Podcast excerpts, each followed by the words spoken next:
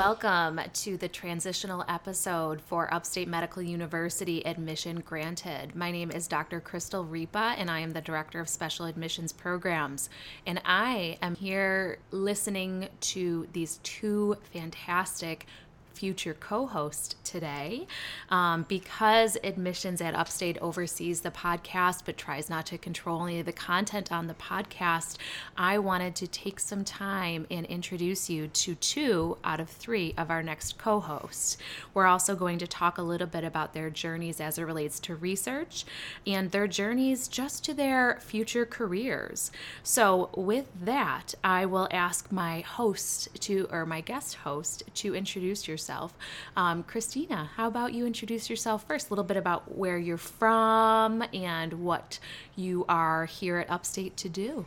Yeah, so thank you so much for having me. Uh, my name is Christina. I am a first year medical student in the College of Medicine. Uh, I'm from Jamesville, New York, which is a little town right outside of Syracuse.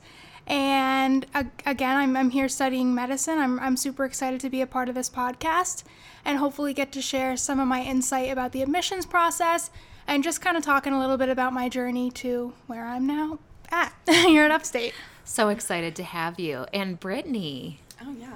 I also didn't realize that you were also from Syracuse. So, my name is Brittany. Um, I'm from Chittenango, New York, which is east of Syracuse. And um, I'm a fourth year PhD student in the microbiology and immunology department.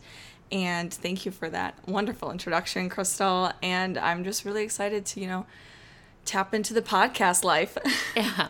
Well, we're so excited to have you. Um, so, Brittany, let's start with you. Why did you choose this career path? Hmm, that's a great question. Um, I just, well, my, hmm, how to start out? So, my dad is a physics teacher at West Jenny, and I've always just had this love for science. And I remember, like, when I was a kid, just like shooting off potato guns into like the cornfield behind our house. And like ever since I was a child, I just loved science. And I went to undergrad at SUNY Potsdam, and they really have a small like science department there. So you really know the professors. And I just found my way into research. And I was like, hmm, maybe this is what I want to do for the rest of my life. And now I'm at grad school.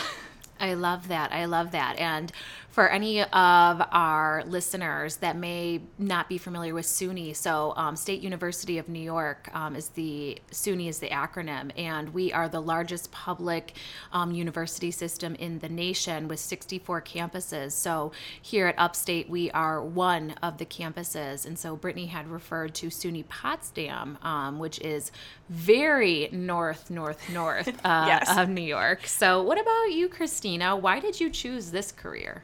Yeah, so I guess it was kind of a concoction of reasons. Um, my greatest inspiration was definitely my grandpa, who actually recently passed away. He was a very, very intelligent person. Even though he had never received a college education, he was always looking for a new opportunity to learn. So I think spending a lot of time with him as a kid really kind of pushed me in that direction. I always kind of had a, a curiosity about how things worked because that's kind of how he showed me how to be. And then I was also in a program in high school called the Choices Program, run through Crouse Hospital, which is actually right next door to Upstate. Um, and it was every month a different doctor from a different specialty in medicine would come in and talk to us. And the first day was Dr. Robert Dracker, who's a pediatrician in Syracuse. And I immediately, as soon as I got in the car, my mom actually picked me up right in front of Weiskotten Hall here at Upstate. And I got in the car, and it was like when they say you try on a wedding dress for the first time and you know that it's your dress. I knew that after that day, I knew that medicine was for me. And funny enough, then the next time that I saw Dr. Dracker, he was actually the keynote speaker at my white coat ceremony, which is really, really cool. So yeah, I just I love science. I love helping people, and I always knew that from a young age, whatever I did, I wanted to make sure that I was felt like I was really helping the world and helping the cause of making humanity healthier. So that's kind of my reasons. Some sort of divine intervention. Weiskotten Hall is our primary academic building here at Upstate. So for you to have that moment here, right? Some sort of divine intervention. Mm-hmm. So I would love to hear from you both. What are you most excited about with your careers, and what are you most scared of as you pursue your career? Who wants to go first? Christine, I'll make you go first on this Okay, that sounds good. Um, I'm I'm re- I've always been really really in tune to politics and current events and kind of what's going on in the world, and I've always loved the idea of um, physician as advocate because I mean whether this is right or wrong, we can have a discussion about this at another time. I'm not trying to say whether this is right or wrong, but the truth of the matter is, if you're a physician and you walk and knock on the mayor's door and try to advocate for people you are much more likely to be heard than someone who is not an MD. And again, I'm not trying to say whether that's right or wrong, but I definitely think that there's some truth to that. Um, so I've always just known that I wanted to advocate for people, especially children who don't have um, the kind of background or resources that I had when I was a kid. Uh, so that I definitely am most excited about getting to advocate for people who maybe don't have the resources to do that themselves and most scared of, I think that along in that same breath, we live in a system right now and in a world that is incredibly overwhelmed, especially during a pandemic. So just kind of trying to navigate my way through a lack of resources, especially me, I want to practice in more of a rural setting. Um, so trying to practice with a limited set of resources, a limited set of providers, a limited set of PPE and medical supplies, that that scares me a lot because it seems like a lot of doctors nowadays who are so overwhelmed and their practices are so over, overrun, you can do the best you can and you can be the best doctor you can, but if you're kind of I hate to say it, but set up to fail by a system who's not supporting you, that scares me a lot. Yeah, yeah, that is so real, so real. Thank you for sharing. What about you, Brittany? Most excited and most scared of as a future biomedical scientist? um, I'm most excited that I really have a huge career choice that I can like pick from. Like science can really you really can find yourself anywhere, whether it's in industry or whether it's at a university doing research. Um, but either way, you're contributing to um, wor- like world knowledge. Like you're contributing and benefiting um, the community to further like how to make yourself better. You know how to get rid of disease and how to get rid of cancer, things like that. Um, so yeah, I'm just really excited for like the next step after my PhD, like what kind of career setting I will go into. Um, but I'm most scared of, I guess, um, thinking about like how the world has been these last couple of years. Um, that as a scientist, I've spent, you know, six years in a PhD, four years in a bachelor's, and I'm most scared that at the end of this that my knowledge and the hard work that I've put into this will just not be heard and not be considered that like you know scientists are lying to you you know so i guess yeah that's my biggest fear is that my knowledge will be worth nothing So initially, you know, I, I wanted to ask about what would you go back and tell the freshman version of yourself, but I want to emphasize something that you both just said. It's almost like the pandemic effect, right, mm-hmm. on both of you in science and in medicine. So to all of our listeners that are considering science or medicine through and after and during a pandemic, what would you tell to keep them energetic? What would you tell them to keep them excited and to know that there is a pot of gold at the end of this somewhat tumultuous rainbow? I have my answer. I'm, I'm, ready. I know, wow, I know the answer awesome. to this one. Uh, I would say, I mean, it's hard now because of COVID, and I'm sure we're going to talk about this in future episodes, but shadow if you want to be a doctor, shadow doctors. Try to. Um, it's again, those opportunities are kind of limited now with COVID, but if you can, definitely do it. This is what I've done a lot my first year, and even you know through pandemic learning and starting medical school, and you know personal challenges that we all face every day. That has kept me so connected to why I started this in the first place. When you go in with a doctor and you meet a family who is, you know, ch- struggling and they're in some of the worst days of their life and you get to be a part of in your own small way as the person who's shadowing you get to be a part of helping those people. And it just it reminds you of why you started in the first place. And even an hour two hours out of your day with a with a physician who's willing to have you just so impactful for me. It is really it's really kept me really strong throughout this pandemic. So that's what I recommend. To those of our listeners that may be struggling to find volunteering or shadowing in a clinical setting, um, the thing that I recommend is getting a paid clinical position. We are in such a dire shortage of um, any healthcare professional, but patient care tech, CNA, CNAs, um, EMTs, medical assistants, medical scribes, right? If those shadowing and volunteering experiences are too hard to come by, get a paid position, right? Mm-hmm. That's going to give you those patient interactions and such immense value. So, Brittany, what about you? What would you say to the listeners to keep them energetic and just excited um, through the pandemic world?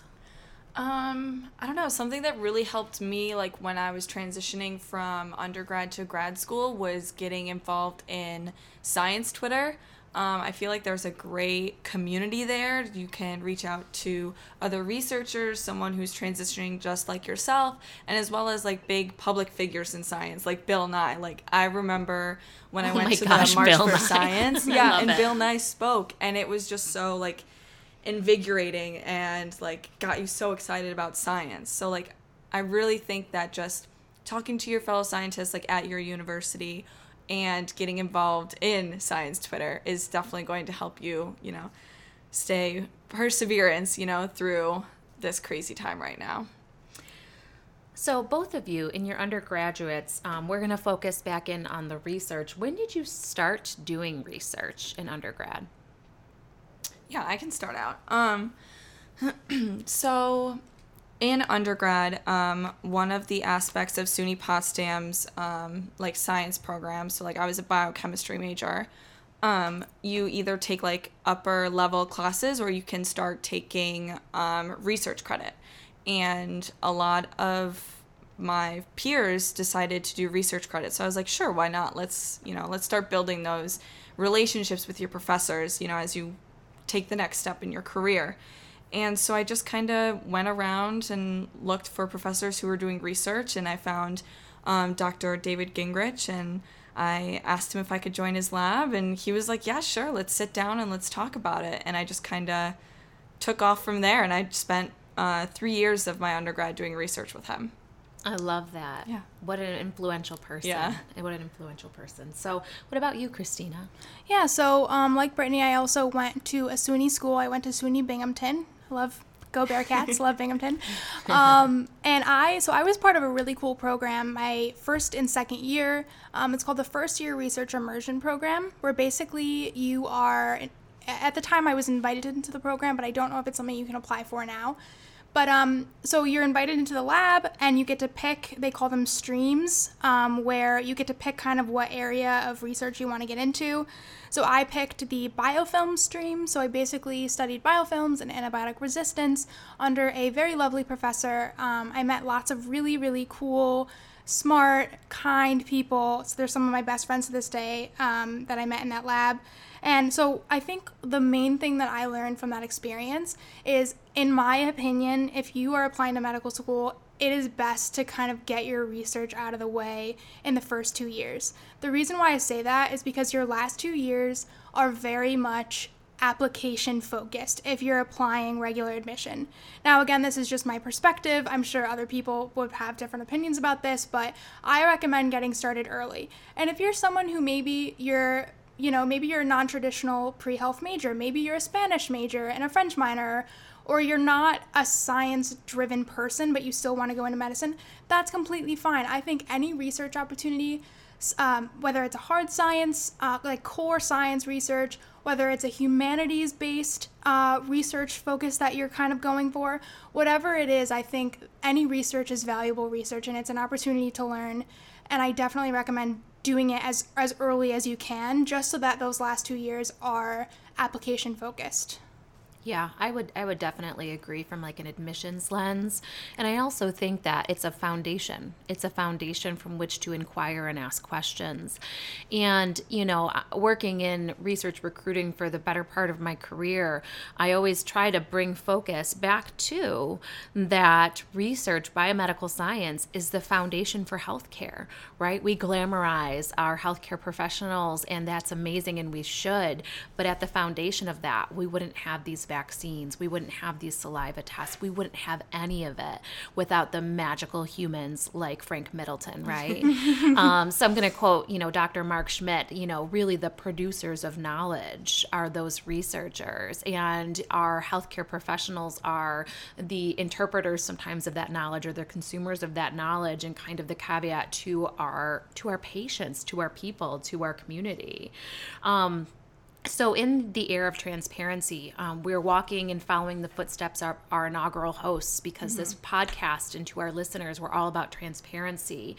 And we know that the pathway to any given career is not always um, sunshine and butterflies um, which is actually how i li- try to live my life in sunshine and butterflies.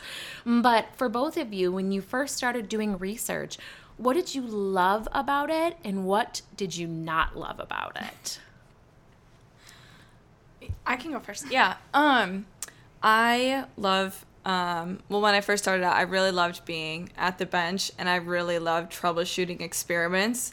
Um, it's just something I've always loved to do. I just love to say, oh, like, oh, well, yes, I need this um, Western blot to work. Like, I need to be able to show that this protein is upregulated in this setting in these cells.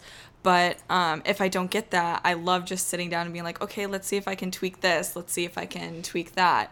Um, and as my boss would say, you tend to get lost in that little pit of Brittany. You really need to look at bigger picture. But um, yeah, I just really love just sitting down and getting in the nitty gritty and just looking, looking at science. That's awesome. Yeah. And so, what did you not love about it? Um, I guess I didn't really like that um, my schedule rotated around my experiments. Ah. Um, I remember being like, oh, yeah, I do have to go to class, but I also need to set up this 12 hour experiment where I'll, where I'll have to come back at like 9 o'clock at night. But um, yeah, I would tend to get a little sunk into the lab and forget about my classes, which I guess um, but it kind of proves part. the point. Yeah. Right? It's where your passion lied, you yeah. know? And sometimes when we're so passionate, our work life balance tends to take a back seat. And then yeah. we, you know, come to a screeching halt and pull it back to, mm-hmm. you know, middle. But that's, yeah. Yeah, but on the plus side, I've really um, figured out what kind of setting and what kind of lab I wanted to join at Upstate based on like troubleshooting and what my interaction was like in that lab in undergraduate. So yeah, and I would say that as m- much as we explore, it's important to find out the things that we don't like as much as the things that we do, mm-hmm. right? So, Christina, what about you? What did you love and what did you not really love? So, I would say my favorite part of it, and also I just want to make a clarification. I I called I I, I used the term hard science in the last uh, the last response I gave, and I just wanted to clarify that I meant core science. It kind of that word has like a weird connotation to it that I don't like to use. But anyway, so um, I really liked. I'm extremely extroverted, hence probably why I'm on a podcast. um, and I love the opportunity that we would when we would go to these poster sessions and we would go to these you know big open forums for discussion about all of these amazing research opportunities, I loved walking up to people and just starting to talk to them about what they were studying and why. I, it gave me, number one, a, a, kind of a practice opportunity to learn how to do that because I think that that's a particular skill. You know, they, they call it the elevator talk.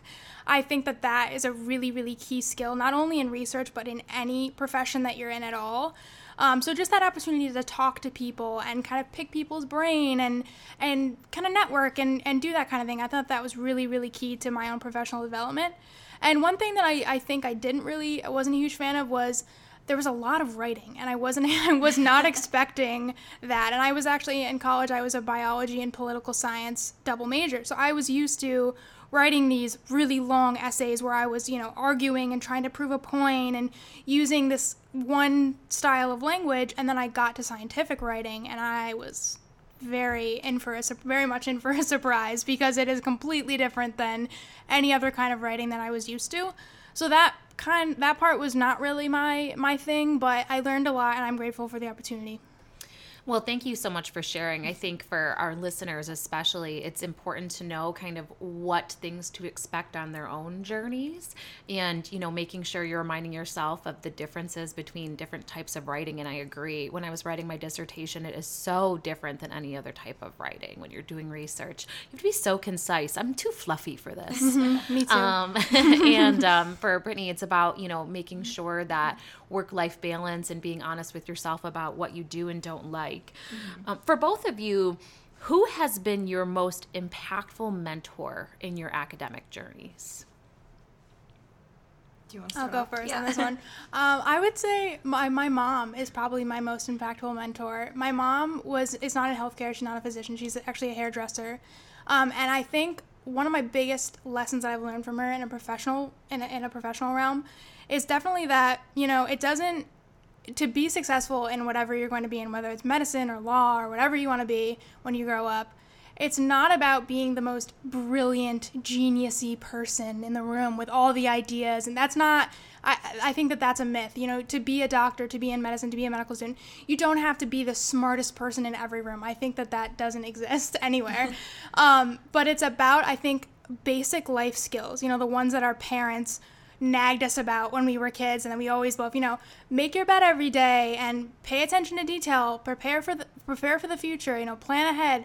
All those things are basic skills that are super super important for to for you to be successful in my opinion in, in anything you do. So my mom kind of always tried to instill that in me those kind of core principles about how to live and how to find success in life. And i think that those basic principles have helped me so much in my journey into to medical school for sure. I love that. And as a mom, when my three and five year old hear this, I hope that they say the same yes, thing. Yes, you should tell them Christina said. Pay attention to detail. and Brittany, what about you? Who's your been your most impactful mentor? Oh gosh. Um I really I don't I really can't say one person. I feel like it's hard because um, at different aspects in your life like you have different different mentors you know like throughout high school yes my parents did play like an enormous role in that. But like when i went to undergrad like it really ended up just you know being my friends you know helping me through this. And like i had older friends so like they graduated before i did. So that really helped like kind of drive my undergraduate career. But like here at grad school like i really think that you know my boss gary chan really is is a great mentor and has really helped me, you know, like um expand as an individual and, you know, rethink like uh, my systematic way of thinking and things like that. So shout out to Gary Chan. I yeah. heard the same thing from his other students. So shout out to him.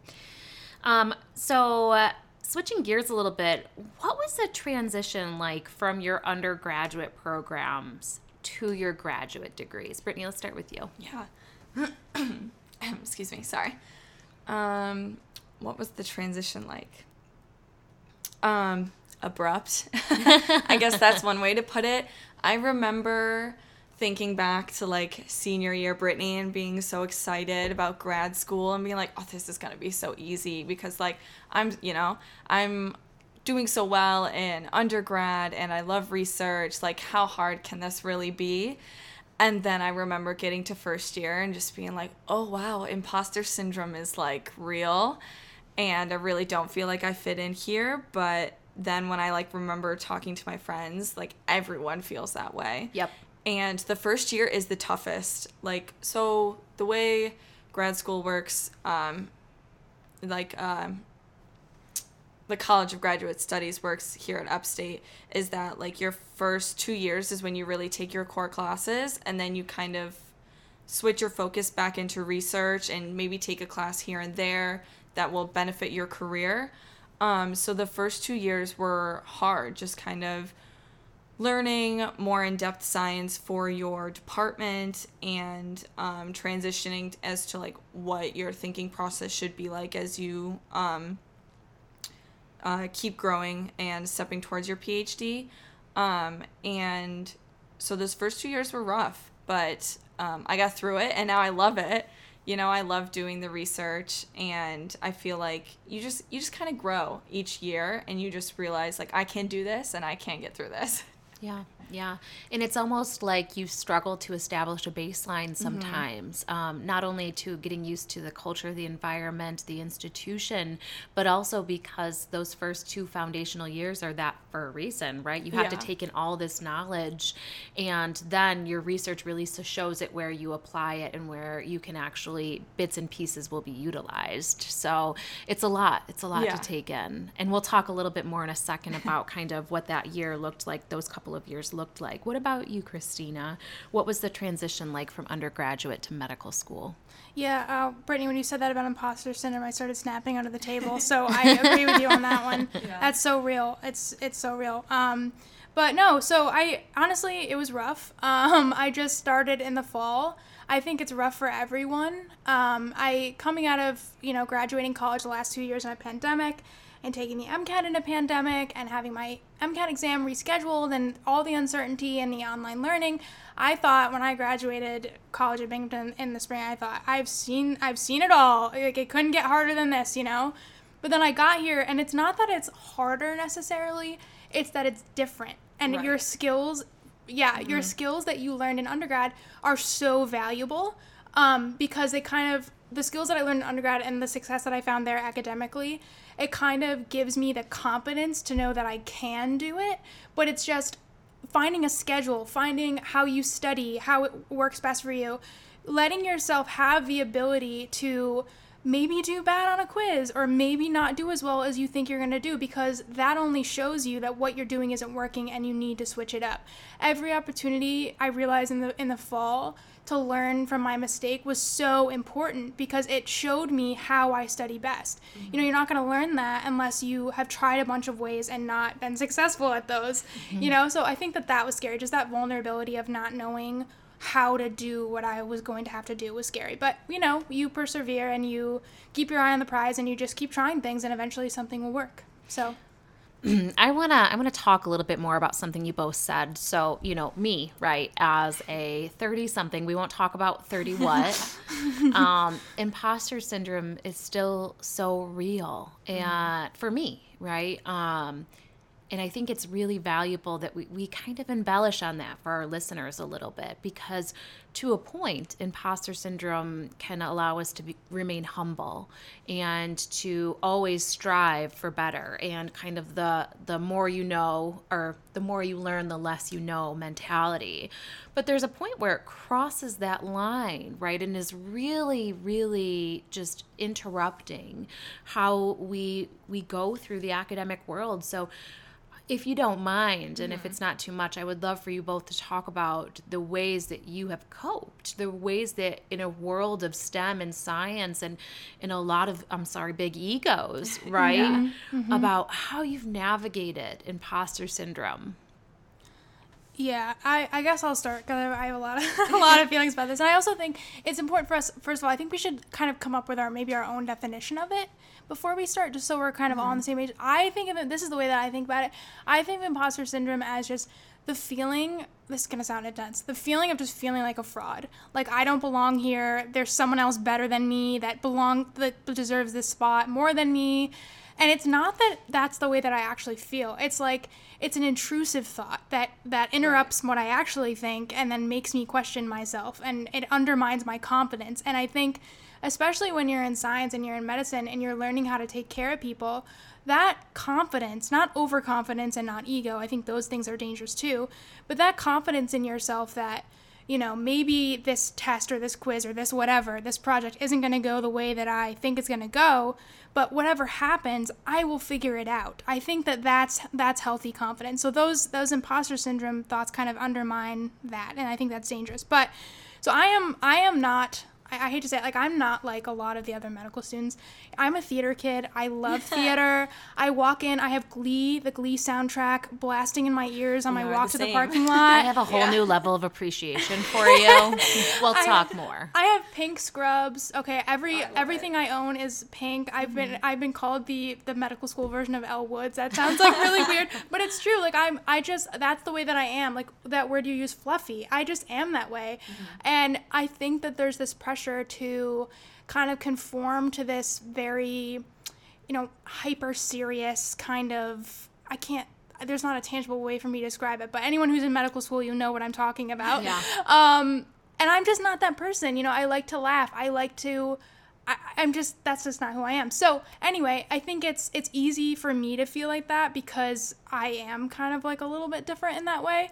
But I think what I always just try to remind myself is you have to focus on the small moments in life where you feel like really really confident or you really really you've proved to yourself that you know what you're doing Yeah, well, and I, before Brittany, before you go, I want to address that. That is such an important point that I want to touch upon. Um, being a serious and professional student or practitioner is not synonymous with also not being warm and fuzzy and fluffy and kind and an individual. And I think that that is something that you have to hold on to mm-hmm. so dearly because guess what? You want your patients, and for me, I want my students to hold on to those bits of them mm-hmm. because when the tough gets going, right, it's going to be the things that they find balance or reprieve in that are so closely aligned with who they are that is what will be at the end of the day what pulls them back to you know true north. So it's mm-hmm. so important that individuality and i Yeah. love that. And I've had patients, standardized patients, tell me that that I'm very thorough and that I do my job and I ask the right questions as much as I'm able, but that I seem like I'm a regular person who I who you just want to talk to, and I I try to be that way because I think that's key to the patient doctor interaction is the ability to to talk and be listened to. So okay, I'll get off yeah. my yeah soapbox. now. approachable No, I mean, I hear ya. yeah so Yeah. brittany how do you address imposter syndrome Christina touched on it really well. Um, you know, it is hard the first and your second year, I think, um, on a PhD track. Uh, Actually, let's be real, throughout your entire PhD track, um, that you do feel like these waves of imposter syndrome. And the thing that really got me through was that you know, it does come and go. And that you, yes, you will feel weak, like you, oh my gosh, I know nothing. Like, I am so much different than everyone else. And clearly they're like way better at this than I am. And they know so much more. And they're just here to test me to see if I have the guts to get through it. And it really is those small moments where, like, you know, someone says to you, Oh, wow, I didn't even think about that. Or, like, yeah, you're right. That is how this functions and works and um, that really it really did help me and talking to my peers being like wow this week i really don't feel like i know anything and them being like wow i also feel the same it must be something in the weather you know like we're all feeling this way so yeah that's really really what helps me Thank you guys so much for sharing. Um, for Brittany, you talked a little bit about your first couple of years. I want to focus in. Um, I know in the first year of your PhD program, you do three rotations typically. Um, what were the things that you were looking for in those research rotations? And kind of tell our, our listeners a little bit more about what those are. Yeah, so um, in your first year, um, like Crystal said, you do three rotations. Um, and I rotated in the microbiology and immunology department because I knew I wanted to study um, viruses. I looked for a faculty member who was um, there, um, but more as like a guidance. And then I also looked for um, a lab that had other individuals in that in there because I knew that I would need someone to talk to. Because as much as I love talking to myself, you know, you really do need someone to bounce ideas off of. Um, if it's not a PI, you know, someone who's also going through the same thing you are. Um, and yeah, and then the third thing was seeing if I do love the project and seeing if I could get along with it. So. So, once you determined your lab, tell us more about your current project. Yeah, so uh, my lab studies human cytomegalovirus or CMV, and we are looking at how this ans- uh, how this virus manipulates um, a certain cell in your body. So it's called a monocyte, and it circulates throughout your body, going through going to places of infection and trying to clear out the virus from your body. So uh, actually, CMV infects these monocytes and um, uses them as a shuttle to get to different points in your body. So, sort of like spread the infection throughout your body um, for the advantage of the virus. So, we, our lab, specifically focuses on how um, the virus manipulates this cell and how it promotes survival in these cells to be beneficial for systemic spread of the virus. That is incredible. Some of it I understood. I was gonna say I tried to That's- no, yeah. explain it as well as I could. yeah, I think that you explained it very well. I'm an education researcher, so I caught I caught some. Okay, right? good. Um, but I think that our listeners likely will catch much more than I did, and I think that it reminds us all, right? Um, the healthcare heroes um, come down to these foundational levels, right? And the work that you will you are doing is so translational and has so many benefits. Um, so, you know, Christina, going over to you, how do you see the value of research playing a role for you as a physician?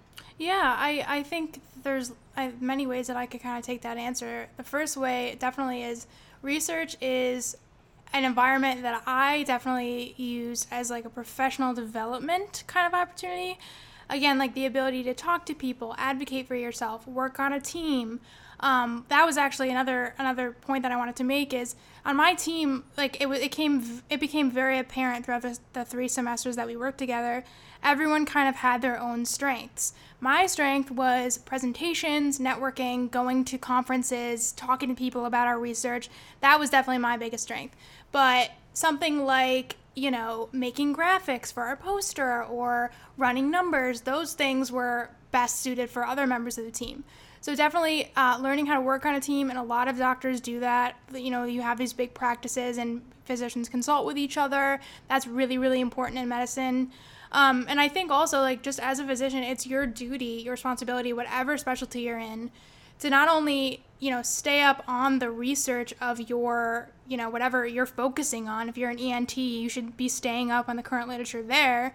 But you know patients are dynamic. Everyone has different comorbidities. So using literature as a tool to kind of make everything make sense maybe for one patient who who has a lot of issues going on that's also really important. So you know as in as someone who wants to go into medicine we are appreciative of you, Brittany, because I, I couldn't do what you do, but um, And I you're definitely super could not do what you do. Um, so, for both of you, um, outside of your academics, how else are you both involved in campus? Hmm, That's a great question. So I'm on this podcast, um, which is a really cool opportunity. And I also um, am a part of the Binghamton Upstate Mentoring Partnership Program, which is a program where I am partnered to a group of undergraduate students who want to go into medicine. Um, we basically meet a couple times a semester, and I answer their questions and give them advice and just kind of act as just a, a person to go to when you need advice about academic related issues. Um, I definitely had a lot of those people who I would ask advice um, when I was an undergrad, so that's a really, really meaningful opportunity for me. I'm also um, working to be a part of the um, Environmental Justice and Sustainability Club that is just kind of starting to become a thing. Another medical student is making that a thing, and I hope I just applied to be um, on, an, on the e board, so hopefully I get that. Um, but I'm also really involved in music outside of campus. Um, I have a job singing at my church, which is really fun. Um, so I love keeping music part of my life. Well, you forgot also what you're doing this summer. Yes, this this summer I will be a TA um, for Crystal's um, class that she's teaching with the that's Upstate awesome. Accelerated Scholars, and I'll also be um, working in the hospital as a um, fellow in the psychiatry department with the Ellen Cook Jacobson Psychiatry.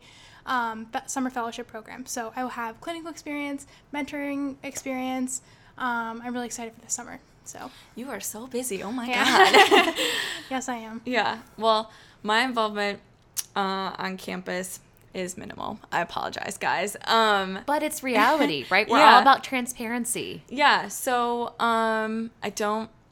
Yeah, I don't really do much with like related to upstate, really, other than just come to work and go home. Um, And the podcast. Oh, right. Yes, I am on the podcast. Yeah. um, but yeah, other than that, uh, I mean, I know Upstate does uh, have a lot of activities going on campus, and I do catch those from time to time. Um, But other than that, it's just me living my life, going home, making dinner. But this is important, right? Yeah. We have to be able to talk about the difference in between people's preferences, people's work, people's life, and those balances. yeah, I'm not as extroverted.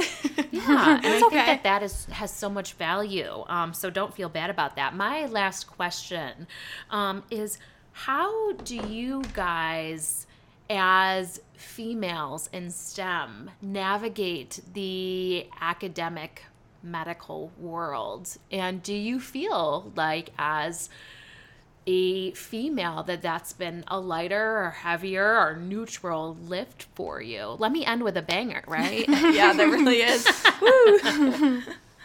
Um, yeah, I can start off. Um, in undergrad, I really wasn't aware of how difficult it can be as a woman in STEM until um, one of my very best friends, Rachel Fay, pointed out um, one day when a professor made a comment to me that was sexist. And I was actually like, what? Like, I, it just went straight over my head because I didn't think, well, this is, you know, this is society we live in. This, I just have to deal with this and I really think that she helped me like sort of refocus my um like how I view society and um, what it is like to be a woman in STEM and how it has it has been hard for a lot of those you know pioneering women to make their mark in STEM and um, you know as we do see in upstate there is an increasing amount of number of women who are into the STEM field. Like I know this coming or this last class only had like three or four men in their uh, cohort. So I was like, wow, this really is, you know, transitioning into a woman run field, I feel. It's hard to describe. Um, I think to others what each personal experience is like. Like I know Christina, you'll probably have a different experience than me. yeah, Christina. Yeah. Um, I mean, I, I agree that I think every person's experience is different, which I think is unfortunate because that lends itself to, you know, people have, some people have worse experiences than others. Thankfully, I've never, that I can remember, had any experience in class or in, in any like professional development opportunity where I've felt singled out as a as for my gender, um, which I'm really I'm thankful for that. But I mean, I think that there's a lot of people out there who don't understand what we mean when we when Yeah. we're talking about this but like I'll give a prime example as to why I believe that this is still very much a man's world when I'm walking to the parking lot at night it is it is a, a health risk for me so my parking lot is like probably a 15 20 minute walk away yes, it is. it is a it is a safety hazard for me to walk there by myself. I can't even walk alone after 8 p.m. and not fear. I mean, men fear that too. Big men fear fear that too, but not in the same way as we do at all. Um, so that's an example, I guess, of a of a way that I felt it in my own personal life. But um, I don't know. I, I was fortunate. I, I was raised by a mom um, in a family who just kind of always just encouraged me to just be myself and if that means that I'm opinionated sometimes or that I'm quiet sometimes or that I you know what I mean like I just was Yeah. never I was never raised in an environment that expected me to be anything different than me um so I I kind of come at it from a different way but I think that the best way that we can go about changing it is just by making it not okay. You know, if someone, Yeah. if a professor or someone that you know is making you feel uncomfortable, speaking up, going to someone that you can trust, advocating for each other, making an environment that where that kind of behavior is not okay. And I'm I, I feel I feel hopeful because I know a lot of people who are like-minded to us mm-hmm. who are not going to stand for that. And Yeah. I, I'm grateful for that. I'm, And the crazy thing is, it seems like, um, you know, nowadays that we are standing up for ourselves and we are like mm-hmm. sharing our stories, that there seems to be a lot of people that share a story with you or an mm-hmm. experience with, let's say, that professor or whatever. Mm-hmm. And I really do think that, you know, you, you aren't alone. Like, you you do have a support system, especially here at Upstate. But um, I do think that we are supported by, you know, our women faculty, and they understand um, how hard it can be to, you know, do science or be in the medical field as a woman. yeah. So I think just being yourself and and not standing for that kind of behavior is important. Well, listen, this is our transitional episode for Admission Granted. Um, we had Brittany and Christina, and you will hear them as the next co hosts with Natalie Nunez. Um, so thank you both for joining us. This is Dr. Crystal Ripa, and we are signing off now. Thank you for listening. Thank you so much. Thank you so much.